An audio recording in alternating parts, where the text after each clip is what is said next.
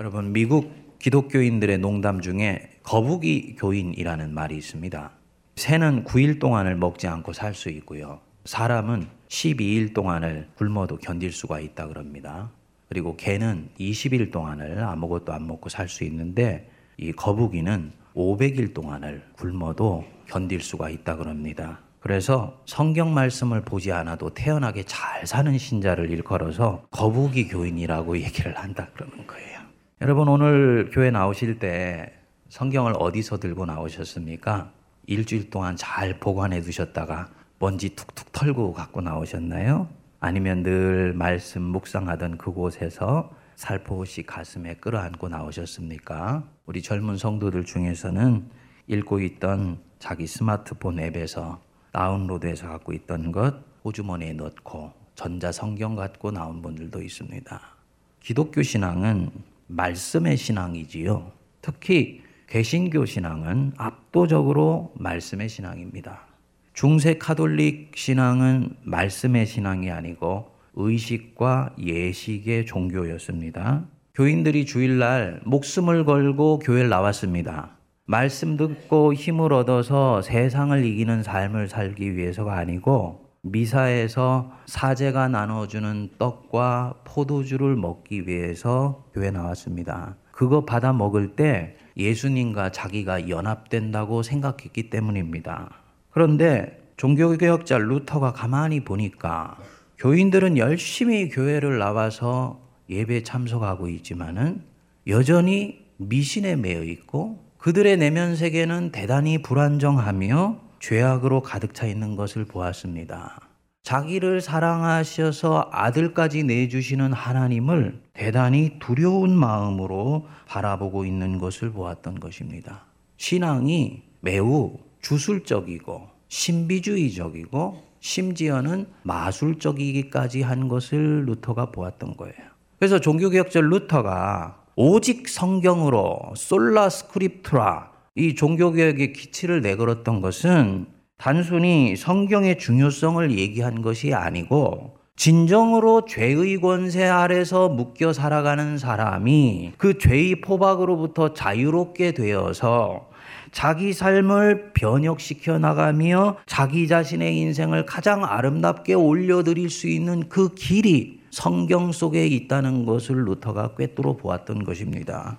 오늘날 우리 한국교회 성도들 중에서는 교회가 이런저런 문제들을 표출해 내면서 말씀 중심의 신앙, 특히 설교의 중요성들을 상대적으로 느슨하게 생각하는 흐름이 있습니다. 설교도 중요하지만 예전도 중요하다. 말씀을 듣는 것 중요하지만 실천하는 것들이 훨씬 중요하다. 이런 것들이 강조를 합니다. 맞는 말이지요. 예전이 중요하고 말씀을 들었으면 들은 것을 실천하는 것이 굉장히 중요합니다. 그렇지만 여러분, 그럼에도 불구하고 말씀을 말씀 자체로 받아들이는 것들은 절대로 놓치면 안 돼요. 말씀은 성도들의 실천이 무신론적 인본주의에 그치지 아니하고 기독교 신앙적인 실천이 되게 만들어주는 결정적인 관건이 되는 것입니다. 성도들이 왜 거북이 크리찬으로, 왜 거북이 교인으로 살아갈까요? 그 말씀 속에 있는 능력을 아직 경험하지 못했기 때문에요. 하나님의 말씀이 얼마나 한 사람을 후끈 달아오르게 만드는 이 다이나마이트 같은 폭발력이 있는 것인지를 아직 경험하지 못했기 때문에 그렇습니다. 안타까운 일이지요. 동시에 가능성이지요. 여러분, 하나님 말씀에 능력이 있습니다. 첫째로 하나님의 말씀은 죄인이요 병자인 인간 영혼을 해방하는 능력이 있어요. 무슨 능력이 있다고요? 인간 영혼을 해방하는 능력이에요. 성경책은 도덕책이 아닙니다. 성경책은 윤리책이 아니에요. 성경에는 물론 윤리가 있고 도덕이 있고 사람이 마땅히 살아야 되는 길을 가르쳐 주는 지침들이 있습니다. 그렇지만 그 모든 것들보다 더욱더 중요한 것은 그렇게 살 수 있도록 되어지기 위해서 묶여 있는 내 영혼이 해방케 되어지는 일들이 먼저 선행되어야 되는 것입니다. 성경은 그것을 가능케 해 줍니다. 그래서 하나님을 향해 살아야 된다고 말할 뿐만 아니라 하나님과 그분의 나라를 향해서 살 수 있게 만드는 능력을 우리에게 부어 넣어주는 책이 바로 이 성경책입니다. 오늘 주신 본문 말씀 여러분 한번 보십시오. 거기 4장 12절 앞부분을 보시면 하나님의 말씀은 살아있고 활력이 있어. 거기까지. 하나님의 말씀이 뭐가 있다고요? 살아있어요. 하나님의 말씀은요, 꿈틀꿈틀 살아 역사하는 것입니다. 활력이 있다. 개혁성경에는 생명력이 있다라고 얘기를 했습니다. 마치 바닷가에서 막 잡아온 그 화로가 물속에서 파닥파닥파닥 살아 숨 쉬면서 역동하는 힘이 있듯이 하나님의 말씀이 제대로 한 사람의 심령 속에 꽂히면은 그 사람의 영혼들을 휘저어 놓으면서 그 영혼의 폭풍을 일으키고 그 사람을 완전히 살아서 새로운 사람으로 만들어주는 이 어마어마한 능력이 이 성경 속에 있다는 것입니다. 이 영혼을 정화하여서 내 자신이 떨쳐버릴래도 떨쳐버릴 수 없는 죄의 권세로부터 나를 풀어내는 힘이 바로 이 성경책에 있습니다. 묘한 능력이에요. 저는 여러분들도 아시는 대로 20대 중반에 예수님을 믿게 되었습니다. 그때부터 교회를 다니고 나서 시간이 한참 지나니까 아, 이제는 내가 세례를 받아야 되겠구나라는 생각이 들더라고요. 예수님 인격적으로 영접했고 신앙 고백도 분명하니까 이제는 공교회의 멤버로서 처신을 하는 것이 맞다는 생각이 들었던 것입니다. 3주 동안 세례 교육을 잘 받고 4주째 이렇게 준비하는 그런 과정에 있었습니다. 이게 제가 어떻게 예수님을 믿었습니까? 어렵게 어렵게 결국은 내 생명의 주님을 만났잖아요. 그러니까 저는 그 간절한 마음이 있으면서 주님이 내게 이 세례식을 전후로 해서 어떤 큰 은혜를 내려주시기를 기대하고 있었는데 아, 은혜를 내려주시기는커녕 세례 교육을 받으면서도 마음이 맹숭 맹숭하고 아무 감흥이 없더라고요. 이상하다. 예수님 세례 받으실 때 하늘이 열리고 성령이 비둘기처럼 내리는 체험하셨는데 우리가 예수님은 아니지만 예수님의 영을 받은 사람 아닙니까? 그렇죠? 그러니까 예수님이 받으셨던 그 은혜의 끝자락이라도 좀 체험을 하면 좋겠다 생각을 했는데 기다렸던 그런 것은 오지 않고 세례를 받는 둥, 마는 둥 하고 세례가 맞춰지게 됐습니다. 끝나고 나서 세례 주신 담임 목사님하고 세례 받은 교인들이 여기 서서 이제 사진을 찍으려고 서 있는데 가족들이 나와서 축하를 해주고 주변에 있는 사람들이 와서 뭐 선물도 주고 이제 그렇게 하더라고요. 그런데 그때 저한테 교회 청년회에서 저를 만나서 계속 저를 위해서 기도해 주었던 자매 한 분이 제 앞에 다가왔습니다. 얘기하더라고요. 상하 경제님, 오늘 세례 받으시는 줄 모르고 아무 선물도 준비하지 못했어요. 형제님한테 제가 평소에 암송하고 있었던 성경 구절 하나를 선물로 드리고 싶어요. 그러면서 제 앞에서 성경 구절을 암송해서 읽어준 것입니다. 여러분들도 아시는 갈라디아서 2장 20절 말씀이죠. 그때는 그 말씀이 갈라디아서 2장 20절 말씀인 줄도 몰랐지요. 내가 그리스도와 함께 십자가에 못 박혔나니 그런즉 이제는 내 안에 내가 사는 것이 아니요 그리스도께서 사신 것이라. 내가 육체 가운데 사는 것은 나를 사랑하사 나를 위하여 자기 자신을 버리신 하나님의 아들을 믿는 믿음 안에서 사는 것이니라. 이 말씀을 딱 듣는데 내가 그리스도와 함께 십자가에 못 박혔나니 그런즉 이제는 네 안에 네가 사는 것이 아니고 그리스도께서 사시는 것이다. 이 말씀을 듣는데 제 안에 확 지진이 일어난 것입니다. 말씀이 제 안을 휘젓고 들어와서는 제 뱃속에 있는 것들을 막 꿈틀꿈틀 해집어 놓으면서요. 그래, 내 옛자가 이제는 죽고 내가 예수님과 함께 새롭게 사는 것이지 하는 마음이 찾아왔는데 저도 모르게 눈물이 쭉 흘러내린 거예요.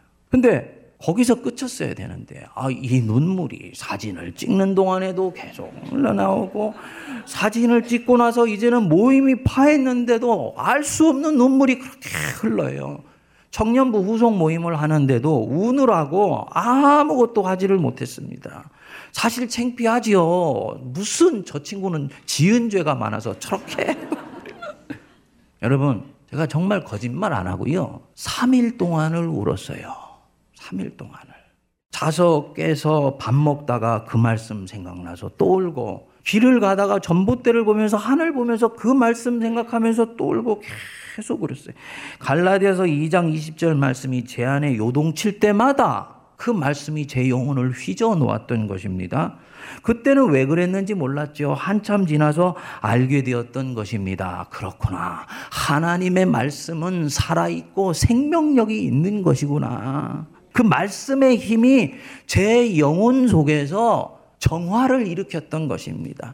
하나님 알지 못한 때 지잘난 대로 살아가고 있었던 한 사람을 주님이 불쌍히 여기셔서 찾아와 주시고 그분의 입에서 나오는 하나님의 말씀으로 그동안 나도 모르는 데 있었던 그 영혼의 찌꺼기들을 말씀이 정화하는 그런 능력이 있었던 것입니다. 여러분, 하나님의 말씀은 저와 여러분들을 정화하고 해방하는 생명의 능력이 있습니다. 믿으시기 바랍니다. 그리고 이것 경험하실 수 있게 되기를 축복드립니다. 둘째로, 하나님의 말씀은 내 영혼의 실체를 드러내요. 수술하는 힘이 있어요. 무슨 힘이 있다고요? 수술하는 힘이에요. 오늘 주신 말씀 뒷부분 한번 보십시오. 하나님의 말씀은 살아있고 활력이 있어 좌우의 날선 어떤 것보다도 예리하며 혼과 영과 및 관절과 골수를 찔러 쪼개기까지 하며 무슨 이미지가 떠오르세요? 의사의 손에 들려 있는 날카로운 메스 수술칼 생각나지 않으세요? 하나님의 말씀이 영혼의 의사가 되시는 예수님의 손끝에 들려 있는 수술칼과 같아서 네 혼과 영과 및 관절과 골수를 찔러 쪼개어 그 속에 있는 그릇된 것들을 도려내고 너 자신을 질식시키는 암세포를 예리하게 잘라내어서 제거해 주는 그런 능력이 있다. 그 말씀이지요. 저와 여러분들 내 자신을 잘한다고 하지만 우리는 하나님의 말씀 앞에 서기 전까지는 내가 누구인지를 잘 모릅니다. 베드로 예수님 앞에 서고 예수님의 말씀 앞에 서게 됐을 때야 주여 죄인으로소이다 나를 떠나소서 비로소 자기가 죄인이라는 것을 진정으로 시인하고 인정하지 않았습니까? 신앙생활을 처음 시작할 때는 교회 오면 나이 많으시고 신앙의 연조가 깊으신 분들이 죄인이라고 얘기하니까 자기도 죄인이라고 얘기해요. 사실은 자기가 왜 죄인인지를 진정으로 깨달아 알지를 못합니다. 근데 말씀 안으로 들어가면 성령께서 말씀을 통해서 내 영혼 속에 있는 찌꺼기들을 낱낱이 들여다볼 수 있게 도와주십니다. 그러면 세상에 내 속에 이런 것들이 있었단 말이야. 자기 스스로 보기에도 손사래를 칠 정도로 내 영혼 속에 그동안 위장되어 있고 숨겨져 있고 은폐되어 있었던 실체가 드러나게 됩니다. 굉장히 불쾌하지요. 내가 생각했던 것보다 나 자신이 상당히 형편없는 사람이었다라는 걸 알게 된 건 절대로 유쾌한 일이 아니에요. 그치 말씀이 우리를 그렇게 이끌어 갑니다. 그래서 거기에 뭐라 그랬습니까? 또 마음의 생각과 뜻을 뭐 하나니 판단하나니 누가 판단한다고요? 말씀이 나를 판단해요, 여러분. 내가 말씀을 읽고 묵상해서 깨우쳐 판단하고 결정하는 것이 아니고 말씀이 내 인생을 해석해주고 나를 들여다보게 해주고 내 속에 있는 것을 낱낱이 보여주어서 네가 어떤 사람이다라는 것을 비로소 가르쳐 주는 것입니다. 열등감에 시달리고 있는 사람이 있었습니다. 어렸을 때부터 아버지한테 받아야 되는 사랑을 적절한테 받지 못했기 때문이에요. 그래서 이 사람은 누군가 잘 되는 것을 보면 진심으로 박수 쳐주고 기뻐해 줄 수가 없었습니다. 그렇게 해야 된다는 것 알지만은 이 심령이 따라주지를 않았던 거예요. 성경 속에를 들어가서 성경이 자기 마음을 비춰보게 되고 성경 속에서 하나님을 만났더니 나는 내 자신에 대해서 열등감에 몸서리를 치는데 하나님이 나를 좋은 귀한 사람으로 받으셔서 소중하게 사랑하시고 섬겨주시고 돌보아 주시는 것을 알게 된 거예요. 자기가 알고 있던 자기와 성경 속에 계신 하나님이 자기를 대하는 모습이 전혀 다른 것을 알게 되면서 이 사람이 내가 갖지 않아도 되는 열등감을 갖고 있었구나라는 것을 알게 되었습니다.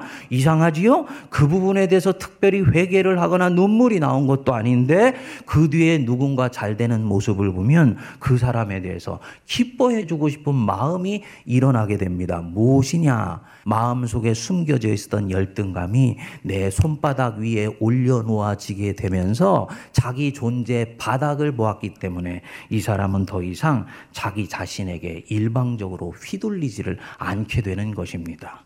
영혼을 수술하는 힘이 바로 여기에 있는 것이지요.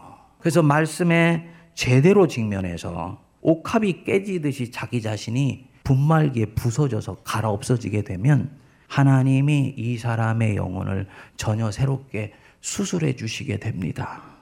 나는 아무리 말씀을 읽어도 그런 변화가 일어나지를 않던데. 왜 그럴까요? 말씀을 말로 받아왔기 때문입니다. 여러분들이 지금부터 말씀을 하나님의 말씀으로 받으면요. 이런 해방하는 능력, 내 영혼을 수술하여서 전혀 새로운 사람으로 만드는 능력을 경험할 수 있게 됩니다. 성경을 성도들이 경전으로 읽어요. 그러면 안 돼요. 거룩한 경전이 아니에요. 성경은 우리 주 예수 그리스도께서 누워 계신 구유라고 종교개혁자 루터 얘기했습니다. 성경은 하나님이 그 안에 계시면서 나를 만나러 치고 들어오시는 책입니다. 그래서 성경을 읽을 때는 하나님을 만나는 거예요. 제가 세례식 때 했던 영적 경험은 굉장히 초자연적이고 신비적인 경험이지요. 마음의 준비 여부와 상관없이 하나님께서 저의 동의도 받지 아니하시고 일방적으로 제 속으로 치고 들어오셔서 당신이 하고자 하셨던 작업을 해나가신 것입니다. 근데 이런 경험은 하나님의 은혜가 절대적으로 필요한 초짜 믿음을 가졌을 때라든지 아니면 하나님 보실 때 이 사람이 지금이라도 숨이 막 넘어갈 것 같은 응급 상황이 되었을 때 주님이 급하셔서 하시는 일들이 이런 초자연적이고 신비적인 일입니다. 그렇기 때문에 대단히 제한적으로 일어나는 일이지요. 일반적으로는 말씀을 통해서 진정으로 자기 안에 죄의 권세로부터 자유롭게 되며 영혼이 성령 수술 받은 것처럼 깨끗하게 되는 일들이 일어나기 위해서는 말씀을 받는 태도가 결정적입니다. 말씀을 받는 태도. 예수님께서 천국 비유를 말씀하시죠. 하나님 나라의 비유예요. 한 사람의 인생 속에 하나님이 통치하시고 한 사람의 내면이 하나님께로 통치받게 되었을 때 그 사람을 통해서 세상에 하나님의 나라가 오게 되는 그 길을 비유로 말씀하셨는데 예수님이 이 비유를 선포하실 때 가장 먼저 선포하셨던 비유가 뭡니까? 씨 뿌리는 비유입니다. 씨 뿌리는 비유. 네 가지 말씀을 받는 마음밭을 얘기하신 비유. 뭘 얘기를 하느냐? 하나님의 나라로 들어가는 시작 입구는 네가 말씀을 받는 태도에 의해서 결정된다는 것입니다. 하나님이 한 사람의 인생을 통치하시고 그를 통해 하나님 나라가 확장되는 모든 시작은 말씀을 받는 그 영혼의 태도에 의해서 길이 열리기 시작하는 것입니다. 여러분, 말씀 어떻게 받고 계세요? 이 성경을 필 때 어떤 마음으로 성경을 펴십니까? 느헤미야서에 보면 바벨론 포로에 붙잡혀 갔던 이스라엘 백성들이 70년간의 그 치욕의 세월 끝에 자기 본국 이스라엘로 돌아와서 예루살렘 성에 모였습니다. 성전 미문에 모여서 백성들이 부흥회를 하는데 에스라가 율법책을 펴 읽을 때 앉아 있던 백성들이 그 있던 자리에서 다 일어났다고 얘기를 했어요. 두루마리 성경은 단순히 경전이 아니고 하나님이 지금 우리에게 말씀하시는 순간이기 때문에 그 말씀을 앉은 채로 받을 수가 없다 생각해서 일어났던 것입니다. 이게 말씀 받는 태도지요. 하나님이 지금 이 본문을 통해 내게 말씀하시고 계시다. 따라하십시오. 하나님이 지금 내게 이 본문을 통해 말씀하시고 계시다. 그게 말씀 받는 태도입니다. 그리고 이 마음으로 읽는 것이 믿음을 실어 읽는 거예요. 그리고요, 이렇게 말씀을 받으면 반드시 앞에서 제가 말씀드렸던 대역사는 일어납니다. 설교 말씀도 마찬가지입니다. 우리 개혁교회에서는 하나님의 말씀을 세 가지로 얘기를 하죠. 첫 번째로는 기록된 말씀, 성경, 오신 말씀, 예수 그리스도, 선포되는 말씀, 설교 이 세 개를 합쳐서 하나님의 말씀이라고 그래요.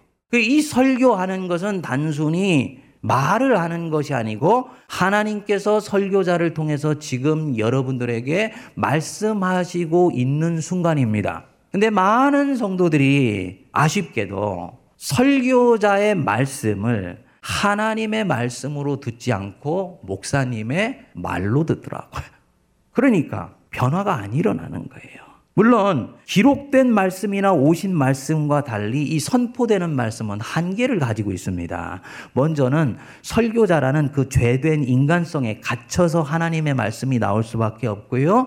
그 설교자가 가지고 있는 시대적 한계와 문화적 한계와 그가 했던 하나님 경험을 뛰어넘어서 전혀 새로운 것을 선포하기 어려운 제한적 조건을 가지고 하나님 말씀이 선포됩니다. 그런데 하나님은 기꺼이 그렇게 하세요. 설교라는 것은 질그릇에 담긴 보배와 같은 것이기 때문입니다. 설교자는 질그릇이에요. 그럼에도 불구하고 그 보배는 질그릇 속에 전달되어도 얼마든지 한 영혼을 변화시키며 한 사람의 영혼을 수술하여 전혀 새로운 것으로 만드는 능력이 있기 때문에 하나님은 설교라는 우둔하며 미련해 보이는 것을 사용하십니다.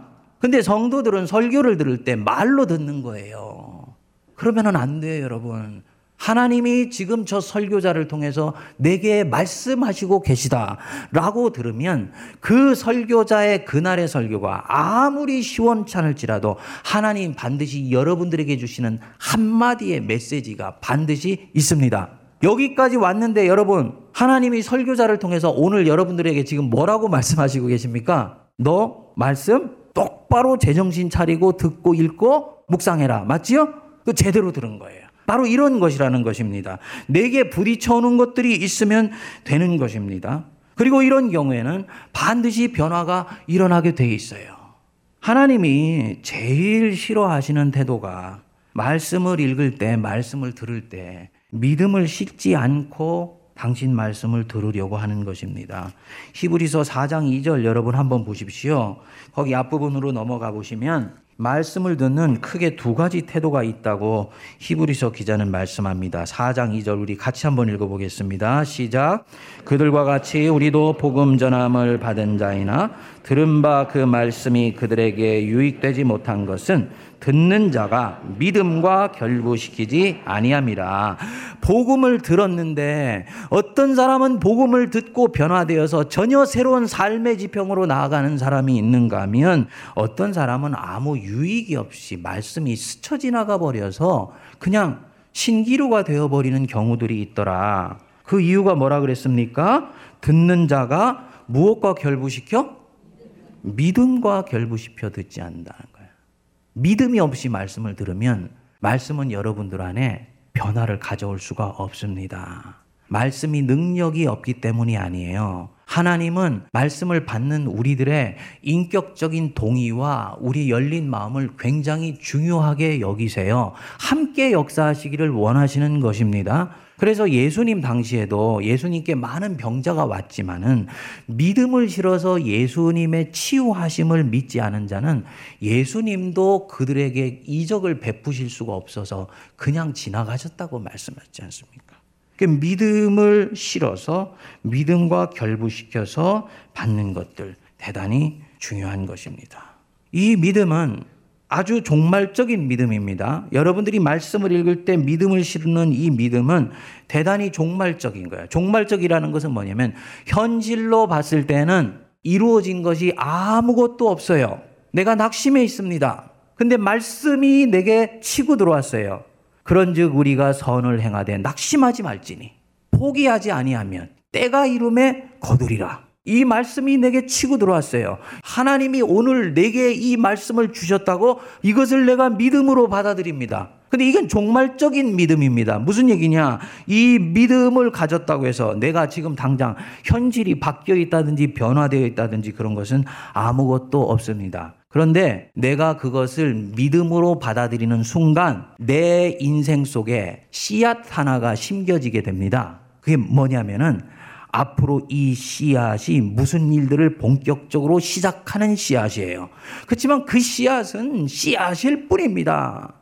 이 씨앗이 어떻게 될지는 몰라요. 그래서 이 씨앗이라는 것은 그 사람의 인생 속에 있어서 볼 때는 잠재태라든지 가능성으로 여전히 있는 것일 뿐입니다. 근데 믿음을 실어서 읽는 사람은 그것을 그저 잠재성이나 가능성으로만 보지 아니하고 이것은 하나님께서 지금 내게 주신 말씀이기 때문에 때가 되면 반드시 이루어질 것이라고 확신하고 미래에 이루어질 것을 지금 이루어지는 것으로 바라보면서 그와 동일한 스텝으로 실제로 살아가요.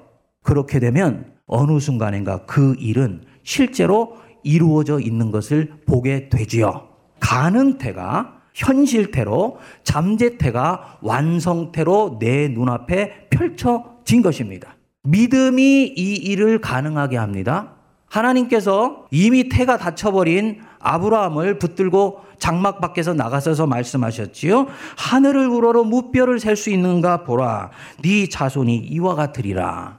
현실로는 아무 희망도 없는 것 같은데 아브라함은 이것을 어떻다 그랬습니까? 믿었다 그랬어요. 바랄 수 없는 중에 바라고 믿을 수 없는 중에 믿었다 그랬습니다. 그랬더니 하나님이 이것을 의로 여기셨습니다. 그리고 아브라함은 그것이 이루어질 것으로 믿으면서 실제로 이루어진다 생각하고 한 스텝 한 스텝을 내딛었더니 때가 되었을 때 99세 하나님이 아브라함에게 자손을 허락하신 것입니다. 잠재태가 믿음을 통해 밑으로 싹이 나고 뿌리를 내리고 가지를 뻗어서 열매 맺는 것이죠. 그래서 성도는 하나님의 말씀을 읽어서 믿음으로 받아들일 때 그 말씀의 씨앗 속에서 새가 지저귀는 소리를 듣는 거예요. 겨자씨 하나를 들고 새가 쥐저귀는 소리를 믿음의 사람은 듣습니다. 아무것도 없는 것 같지만 이것이 어느 순간인가 큰 믿음의 아름드리람으로 자라서 이 나무 속에 아름다운 공중의 사들이 깃들이는 것을 나는 듣게 될 것이다. 라는 것을 지금 이미 듣는 것입니다. 이 모든 과정을 가능하게 하는 것이 믿음입니다. 아브라함이 이를 믿으니 무엇을 믿었을까요? 하나님과 그 입에서 나온 말씀은 반드시 내게 이루어진다라는 것을 믿은 것이지요.